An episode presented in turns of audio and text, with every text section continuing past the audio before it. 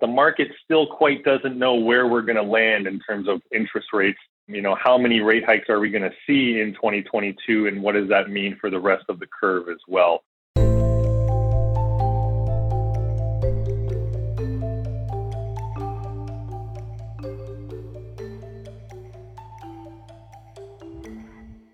Welcome to Views from the Desk, a special edition of the BMO ETFs podcast. In these timely episodes, we provide the latest investment news and expert commentary on the markets, the economy, and investing. Brought to you by BMO Global Asset Management. The first few weeks of 2022 have brought heightened market instability with the rapid increase in interest rates and equity market volatility. In today's episode, Chris McHaney, Matt Montemurro, and your host, Mark Raes, discuss a resetting of interest rate expectations and the resulting market sell off. Our experts provide fixed income strategies to manage the current environment and discuss the strong performance of Canada's energy sector. Before we hear from the team, please consider subscribing to Views from the Desk on your preferred podcast platform. And for many more ETF insights and resources, visit the Canadian ETF dashboard at bmoetfs.ca. Hello, and welcome to our BMO ETFs weekly insight call with our team of experts. I'm your host, Mark Raes, Head of Product for BMO Global Asset Management. I'd like to thank everyone for listening in today. We really appreciate your time. We're joined today by Chris McHaney and Matt Montemurro, both are portfolio managers on our ETF desk. So thanks to both of you for joining us today. Thanks, Mark. Good morning. Good morning, Mark. Thanks for having us. Good morning. Appreciate it. Let's get right into things. Certainly seeing volatility pick up uh, as we head through January here. In fact, I think we can even call it a bit of a sell off at this point. Is it a basket of concerns or something specific setting off investors and markets right now? Now, of course, we know we can't call market bottoms, but is there a catalyst you see to pull us out of the red? And as a follow up to that conversation, Canada, as measured by ZCN, our TSX Composite ETF, remained positive for the year, unlike the US and international. So, what's been setting Canada apart? Thanks. Sure, Mark. Just take a look at the scorecard off the bat here. First of all, um, as you mentioned, you know markets down year to date so far, with the S&P 500 down about four percent. The Nasdaq down a little bit more than that, seven percent, year to date, but also a little bit more than 10% off of its all time high, which was late last year. So, certainly in the NASDAQ, uh, we're seeing a little bit more selling pressure there. And of course, you know, in Canadian dollar terms for Canadian investors, those markets down even a little bit more as the US dollar has weakened relative to the Canadian dollar. And then, as you say, the TSX composite relatively flat so far year to date. So, somewhat spared from this market sell off, but certainly certain sectors still feeling pressure within Canada as well.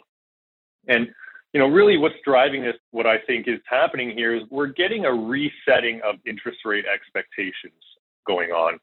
And so what that's doing is moving interest rates very quickly. So it's not just the fact that rates are rising or rates are going up. And, and in fact, they are, you know, in the US, rates um, you know, in the 10 year area, seven to 10 year area, up 40 basis points so far this year. So that's a big move in just a couple of weeks. In Canada, rates are up even a little bit more, about 45 basis points. And that's almost across the curve uh, in Canada. So you're seeing 10 year rates now above 185, 186, 187, and in Canada, 188. So rates are going up, but it's not just the fact that they're going up. Again, it's the speed with which that is happening this 40 basis point move over a matter of a couple of weeks. You know, we like to do, we do a lot of work in the volatility markets, and we don't just look at equity market volatility, it's interest rate volatility as well. And what we see right now is that interest rate volatility being very, very high, um, coupled with equity market volatility being high. And so when we have a high vol regime in both the rates and the equity markets, you know, traditionally that's that's bad for equity investors for for riskier sort of assets. And really, what it's telling you is that the market still quite doesn't know where we're going to land in terms of interest rates. How many rate hikes are we going to see in 2022, and what does that mean for the rest of the curve as well? So there's a lot of uncertainty still around where these rates are going to land, how many hikes we're going to see, and that's causing trouble with equity market valuations because, of course, valuations are tied to the level of interest rates. And if you don't know where those rates are going to land, it's hard to do that that sort of work. Um, and so that's what's troubling the equity markets right now. In terms of a catalyst to see, you know, it's pulling out of the red or, or for that to slow down a little bit, I think it really is just a reduction in the volatility of, of these interest rate moves. So a calming down effect, so to speak, of, uh, of the interest rate market that'll cause uh, equity investors to get a little bit more comfortable with their valuations of the equity market. And so we see that slow down a little bit and we're going to start to get, um, you know, uh, central bank meetings, particularly in Canada, uh, relatively soon coming up here, you know, the market might get a little bit more information, might digest that a little bit better. Um, and, and maybe we'll see a little bit of a reduction in that interest rate volatility. But again, that's really what I think is the key to this. It's not whether rates are going up or down; it's the speed at which that's happening and the volatility around uh, around those moves. As you say in Canada, we're a little bit different here. Our our market is just flat so far year to date, and you know really what's driving that is the the sector makeup of the Canadian market. Um, you know, it's it's financials and energy in Canada, as, as most people know, that make up the bulk of the index. Um, and we're in an environment where both of those are performing very well. You know, higher interest rates are actually good for financials and banks in particular, and, and insurance companies as well. So we've seen the financial sector, which is the largest in, in ZCN and in the TSX Composite. Uh, we've seen financials perform very well so far uh, out of the gate here uh, in 2022. Um, so that's that's um, holding up our, our market here up in Canada, as well as again the energy sector as well. We see oil prices um, you know, WTI back over $86 now. Um, and so we're at a high point of several years in terms of that oil price. And so that's, um, you know, setting a floor and, and really supporting um, the entire energy patch and, and, very, very productive for oil prices and therefore oil companies uh, and oil and gas companies. And so those two large sectors that make up, again, really the bulk of the Canadian market are in uh, conditions right now that are actually very favorable. And so those two sectors performing very well, keeping the equity markets up here in Canada uh, while we're seeing sell-offs elsewhere. Um, and you know, we kind of, um, you know, as I mentioned, those two sectors performing well, but others in Canada, you know, maybe not so much. They just make up a little bit less uh, of the overall market, but in general, um, Canadian market doing well and, and having um, uh, conditions that support that, and we expect that to continue going forward. So we, we like Canada, we like ZCN um, as a market going forward, and, and again, hopefully, once we get a little bit more um, uh, calming down of the volatility around the interest rate market, the, the, the rest of the equity markets will uh, uh, will will find some stability as well. Great, thanks for that, Chris. And as you say, I think the sector makeup really makes a difference up here. As you're, as you're certainly seeing the more growthier tech names uh, are experiencing that volatility right now up here in Canada, certainly hitting hitting Shopify more than anything, but we are backed as a market uh, by the banks and, and other uh, more mature companies. Save the date, BMO podcast listeners. Starting January the 27th, the BMO ETF team will begin streaming a limited three part series where BMO experts will share comprehensive research and timely, actionable ideas to position your clients for the future. Register now at BMOETFsforum.com. That's B M O E T F S F O R U M.com. Let's say within this fixed income theme. And we're certainly hearing course, a more hawkish tone from central bankers expecting a number of rate increases uh, this year. So it doesn't feel like advisors can can follow the the same practice of of sheltering in the short end of the curve. I'm just taking a quick look at the Canadian two year. It's up about 35 odd points over this uh, short rise. Where would you position on the interest rate curve uh, as we head into and through 2022? Thanks. Yeah, I can I can uh, take that one, Mark, and you know I'll, I'll kind of piggyback some of uh, Chris's uh, comments uh, earlier with with the first question, and you know I think central bankers have definitely come into 2022 with a with a clear agenda. You know I think after some pointed comments leading uh, up to year end in, in December, you know, and inflation, especially uh, in the U.S., really starting to scare investors. You know, I think central banks have been very hawkish in their tone to to start the year. you know, I think you know it's funny, but you know, as Chris had said, you know, it's it's a whole three weeks into the new year, and we've already seen the market uh, react pretty drastically to to that kind of uh, that tone by the central banks. You know, we've seen the yield curve steepen. Uh, you know, in Canada, you know, we see a bear steepener pattern right now as longer term rates uh, are outpacing shorter term rates, uh, mainly due to those increasing inflation fears. Uh, not only have we seen a steepening of the yield curve, uh, but we've seen a meaningful pop in yields. Uh, so, you know, Chris had mentioned a couple details. I'll go into a little bit more here. So, you know, you see five year, 10 year, 30 year yields all up over 40 basis points in just the three weeks since uh, since we uh, come into 2022. And, and let's keep in mind that given the low absolute level of yields, you know, 40% is not an insignificant move relative considering where we were.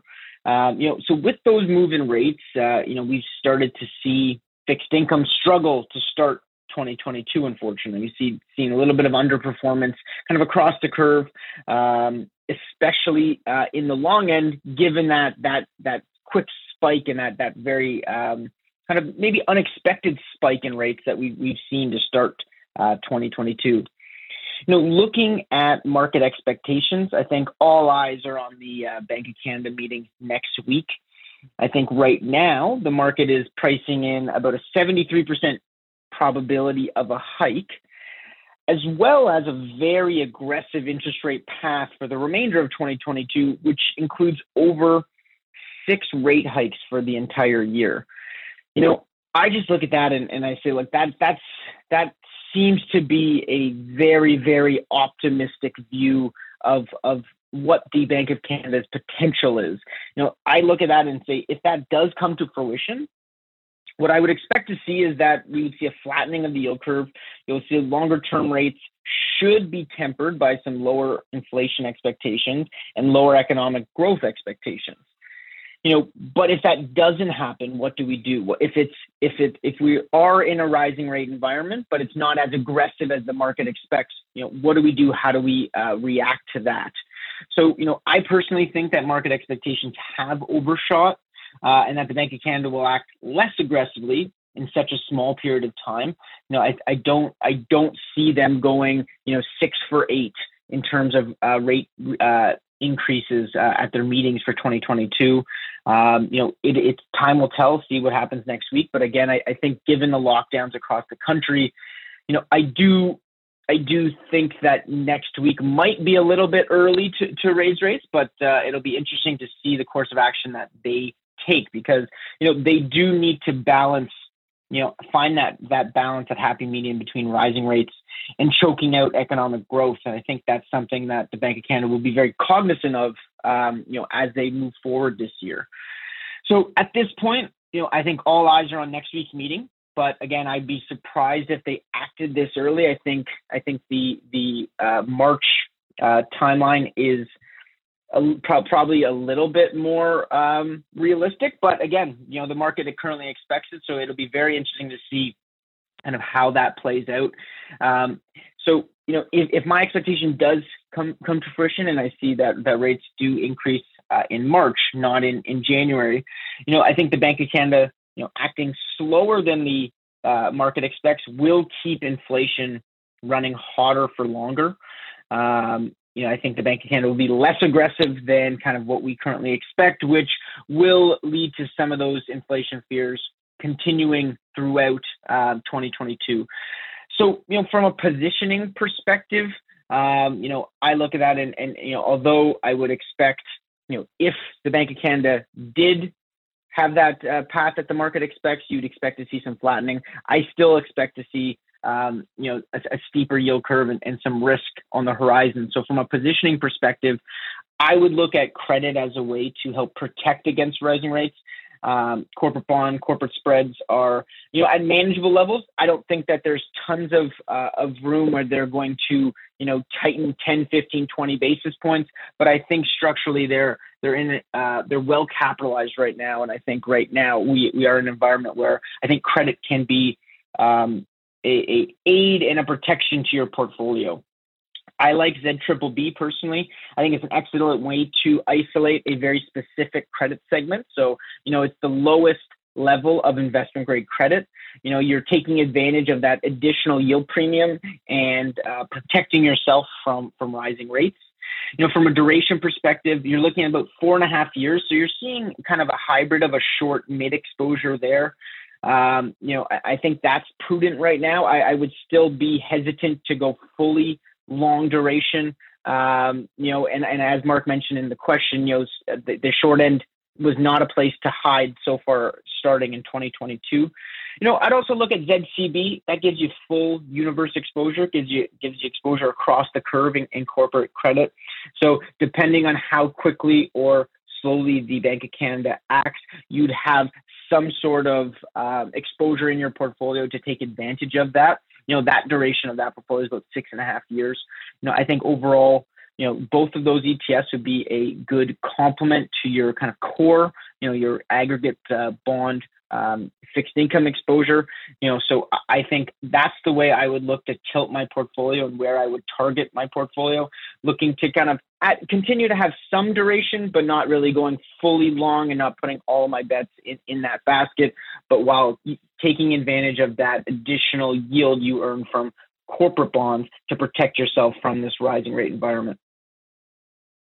Great. Thanks for all that, Matt. And we'll, we'll certainly look back at your, your call. I like it. It's, uh, it's good to get out there and uh, make a call. So we'll see we'll see what the BOC does and and how we progress this year.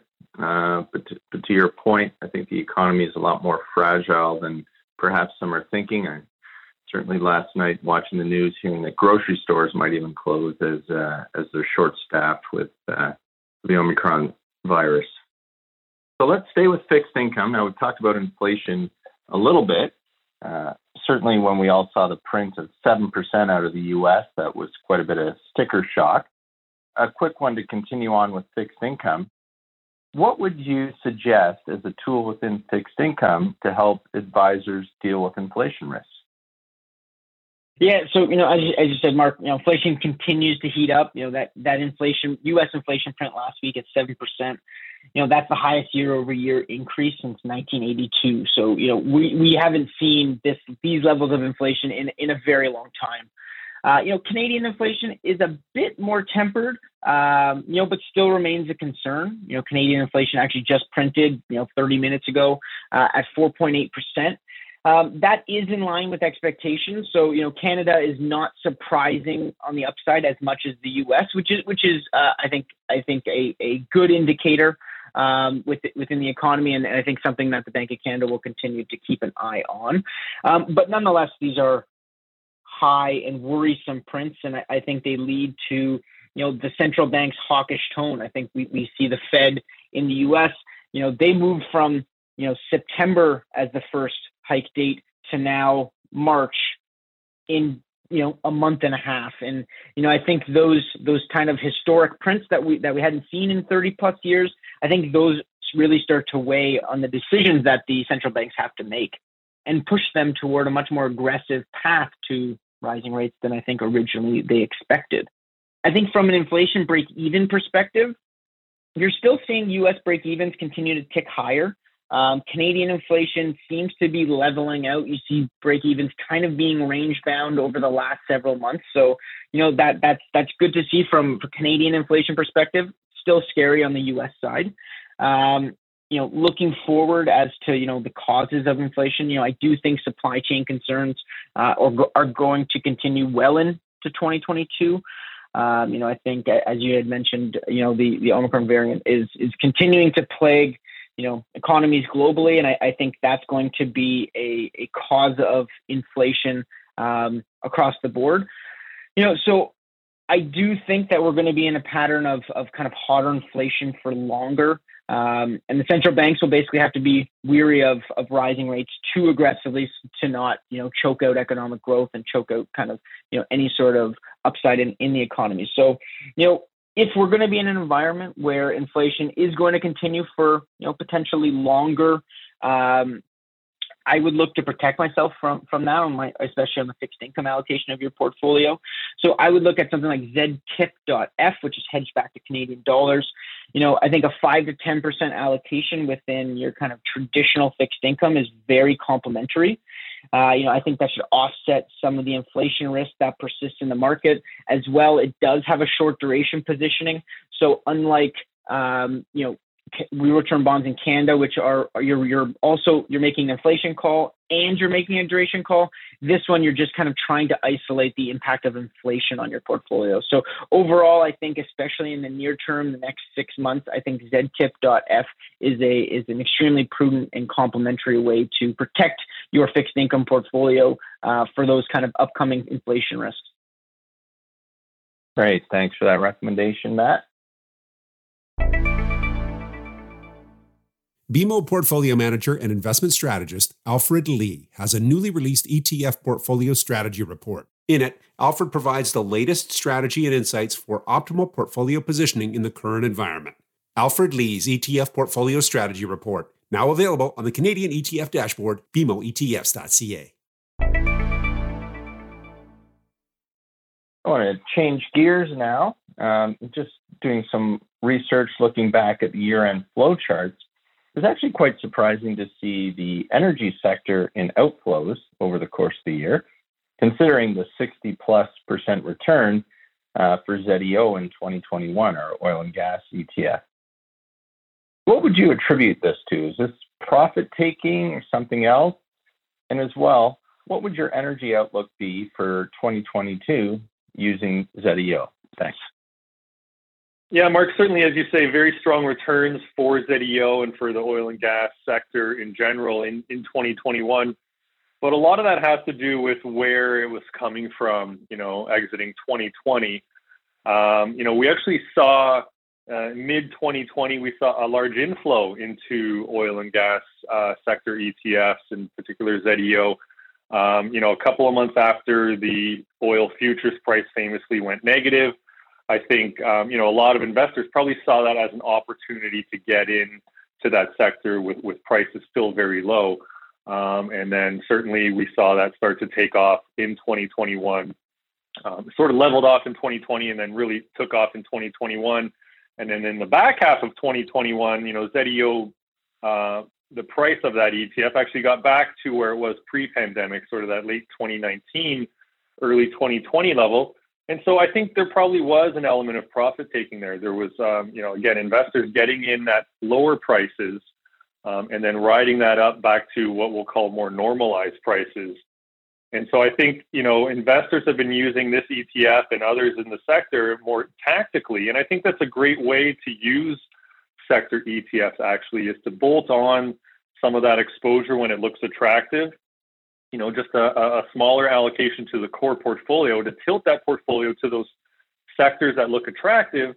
And then when that thesis is done, when that when that trade is finished, um, able to take those sector exposures back off and then maybe reallocate to somewhere else that, that might look a little bit more attractive.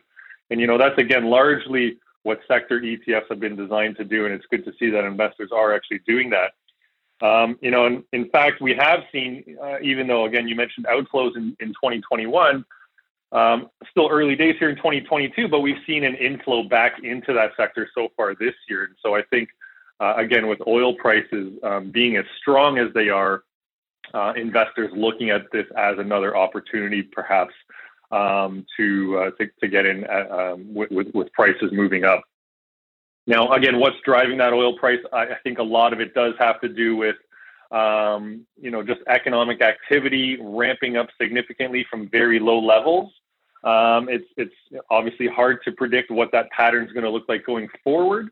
But if you look at the futures curve um, in the oil market, if you look at WTI, that sort of North American benchmark, um, you know, the market is expecting oil to stay above seventy dollars all the way through 2023. So that's that's about two years of runway of 70 plus um, dollars in oil price, and not getting back down to that 60 dollar level until several years um, even further into the future. So um, again, the market does expect to see that oil come down to 60, but that's really several years out still, um, and that's sort of that pre-pandemic uh, oil price that that oil traded at for most of 2019 or so. So again, let's call that what we the, the pre-pandemic or more normal market conditions. Um, that's kind of what the market sees as the equilibrium oil price. Um, but again, not seeing us get back there for, for several more years.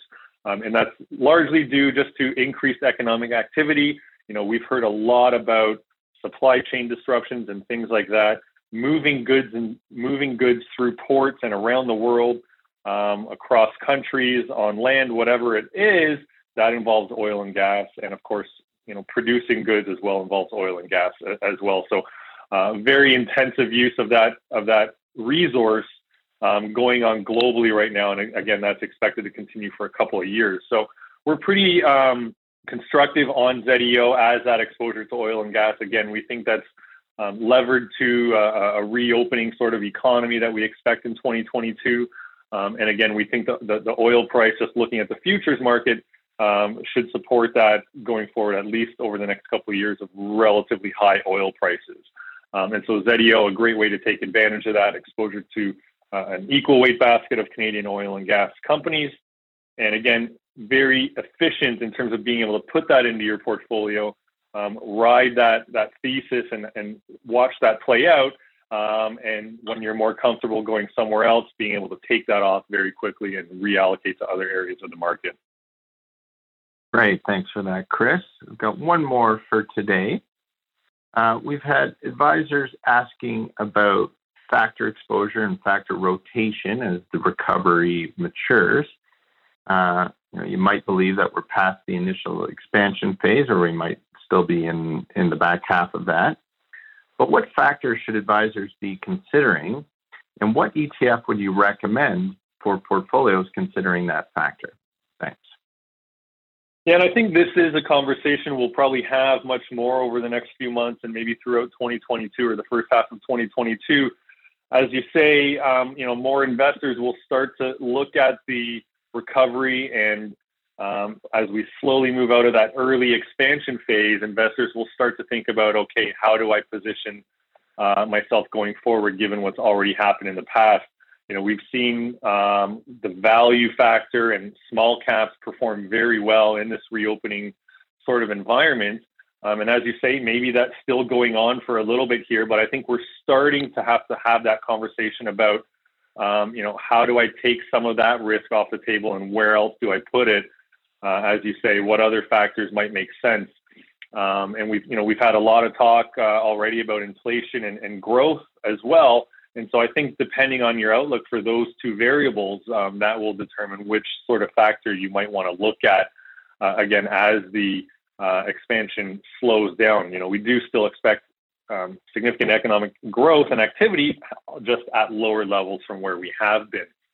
And so, you know, typically that favors that quality factor or a dividend oriented factor. And so, you know, moving into those sort of areas you know, if, we're looking at the U.S. market, ZUQ is our quality exposure. ZDY would be a dividend exposure. That starts to, you know, take the foot off the gas a little bit, so to speak. You know, if you're uh, full acceleration in your exposure to small caps and value, um, by moving to quality and dividends, again, you're just taking your foot off the gas a little bit, still having exposure to that growth element um, and that growth potential, but again, just taking a little bit uh, of that risk off the table and, and moving into more quality oriented companies, um, those companies that generate cash flow. Um, so, again, quality is about cash flow generation, high ROEs, and low debt ratios. Um, dividend related uh, exposure is more about companies that are cash generative and, and can pay out um, excess returns or excess cash flow back to investors in the form of dividends. So, very well capitalized companies with strong business models. So again, if you're looking at the U.S., ZUQ would be your quality exposure, ZDY would be your dividend exposure. Globally, you might want ZEQ as a European uh, quality exposure, um, or you can just go global and have ZGQ. That's your global. If you don't want to pick a certain geography, go into ZGQ. That will give you exposure to global quality companies. Um, if you think the expansion is going to slow down maybe a bit quicker, um, and you're a little bit more worried about um, you know downside risk, then you have to start thinking about moving into that low vol factor, maybe more into dividends and low vol, and a little bit less away from quality, perhaps. Um, but again, low vol would would would really give you that that more protection towards downside risks. You know, if you are concerned about a stagflationary type of environment where, um, you know, we're talking about central banks raising interest rates quite a bit in 2022.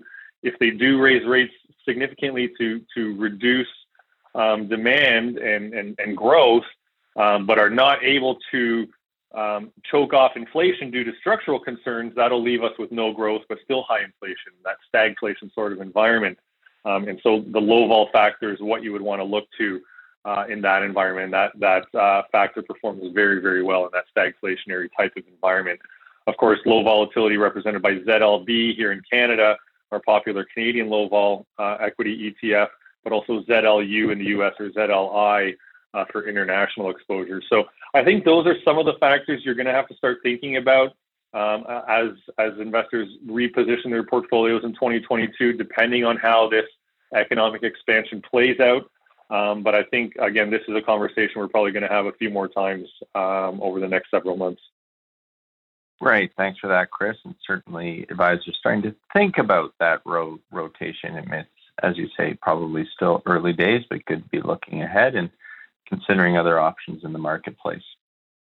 So, with that, that's all the questions we have for today. So, I'd like to thank everyone for your time. Thanks for listening in. We appreciate your support.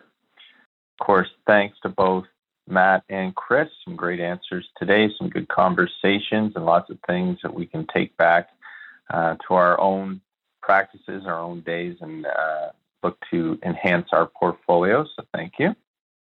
And with that, I just want to thank everyone listening in one last time and have a great day. Thank you to Mark Raes, Chris McHaney, and Matt Montemurro for joining us on the BMO ETFs podcast. Today, we heard about investment strategies to hedge against interest rate volatility, including the BMO Triple B Corporate Bond Index ETF Z Triple B, which has a hybrid short mid-term duration exposure that can insulate portfolios during interest rate hikes.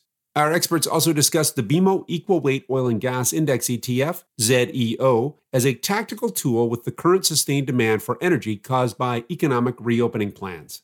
For more information about the ETFs discussed in this podcast, check out the episode notes, contact your regional BMO ETF specialist, or visit the Canadian ETF dashboard at bmoetfs.ca. That's bmoetfs.ca. The viewpoints expressed by the portfolio managers represent their assessment of the markets at the time of publication. Those views are subject to change without notice at any time without any kind of notice. The information contained herein is not and should not be construed as investment, tax, or legal advice to any party. Investments should be evaluated relative to the individual's investment objectives, and professional advice should be obtained with respect to any circumstance. Any statement that necessarily depends on future events may be a forward looking statement. Forward looking statements are not guarantees of performance. Views from the Desk has been brought to you by BMO Global Asset Management.